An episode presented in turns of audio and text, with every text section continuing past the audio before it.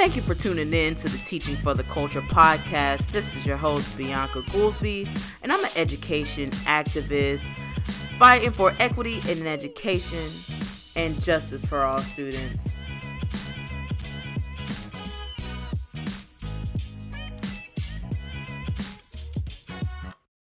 Listen, thank you for tuning in to Teaching for the Culture, and this is your host, Bianca Goolsby, and I'm just so thankful that you're here. This is episode 7, and today's episode is Our Children Deserve a Seat at the Table. So I didn't want to make this all formal and have everything formatted. I just want to kind of free flow and kind of tell you my thoughts, my opinions, and how we can move this forward. So yesterday, I was on the radio, and I actually had one of the teachers that I used to work with, April Cobb, and she actually has a mentoring group called Blueprint for Girls, and she brought her girls to kind of come to the studio with us to talk about real life issues and giving them a voice about what's really impacting them the most, because they're the ones that's getting the education.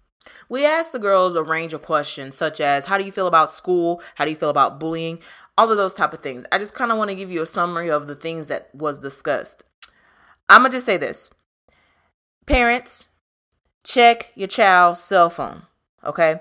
One of the questions that was asked was, did you experience a stranger trying to contact you on social media to try to flirt with you, talk to you, have any type of inappropriate conversations? Most of all the girls said yes, where they've had a stranger try to DM them and, try to connect with them, meet up with them. And it's just one of those things where we have to be very careful with all the media and all the news attention. And some articles don't even get published, but there are hundreds of children that are going missing, Black children at that. And so we need to protect our children at all costs. There are people out here that are trying to target our children. And so we need to do something about that. And what I did research was that sometimes when a child is reported missing, they classify the child as a runaway. So therefore, there's not procedures that are followed to ensure that the child gets back home because they're classified as a runaway. Now, I don't understand why people are doing this and why they just can't, do an Amber Alert and search for the child. And I don't know, but it's just that implicit bias, I feel, that is happening in the media. And this is why we don't hear about a lot of those issues. But nonetheless, our children spoke out and they said that, school has a lot of issues. They're dealing with bullying. They're dealing with a lot of drama at school, and that kind of makes them not motivated to do work in school. Some people, that spoke talked about how the lessons, they're not, impactful for them. They're bored. Some of it, they don't understand. And it's one of those things where it's like, we have to come to some type of agreement. We have to come to some type of solution in regards to this.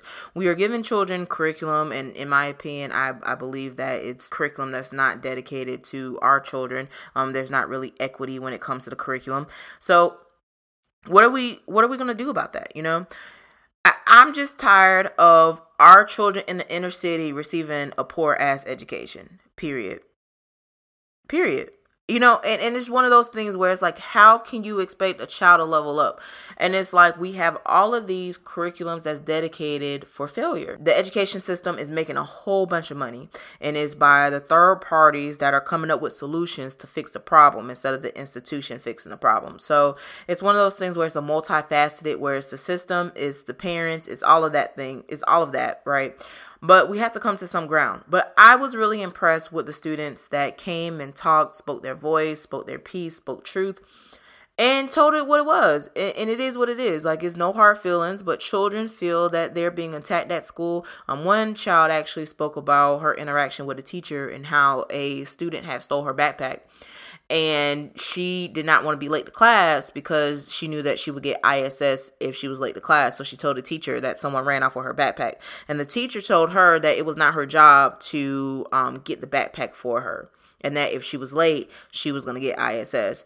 But she needed her schoolwork in the backpack, and it's like, what are you to do? I understand the teacher is not going to leave their classroom to go chase down another student to get the backpack, but I just feel like there needs to be some type of community involved so that way everyone understands the rules, everyone understands the responsibilities, everyone understands what their duty is. Your duty to come to school to learn and to succeed, period. That's it. All of the drama, charades, social media bullying, all of that are distractions that are preventing pretty much our children to succeed. And we have parents that are so busy because they're trying to make it in this world with the economy the way that it is, that they're not intentional with children's cell phones. I'm not giving you a cop out, parents. Parents, you need to check the cell phones, because if you're paying the bill, you need to know what's on your phone.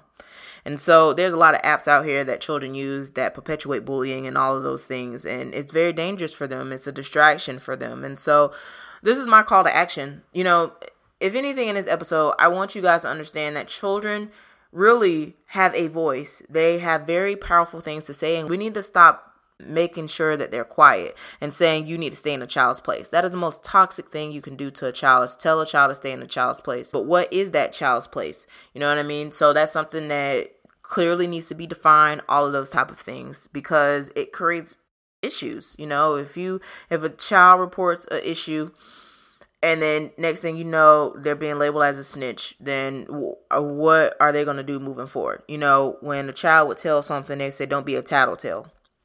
Well, when does a child learn when to be a tattletale? These are the things that I have legitimate questions on. Just like when you say stranger danger, when does it become appropriate to talk to a stranger?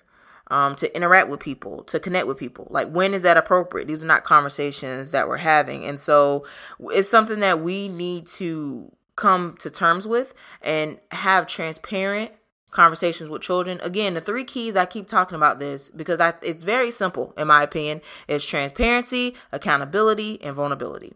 That's it. That's all we need. So you use these three keys and you walk that, you model that with everything that you do. So my goal in this is to let y'all know that we are out here in the community making sure that our children have a voice. And I believe that everyone should and empower children to have a voice as well. Because in order to change the game, in order to change public education, in order to change the issues that we're facing in the school system and in America, we need to have conversations with children.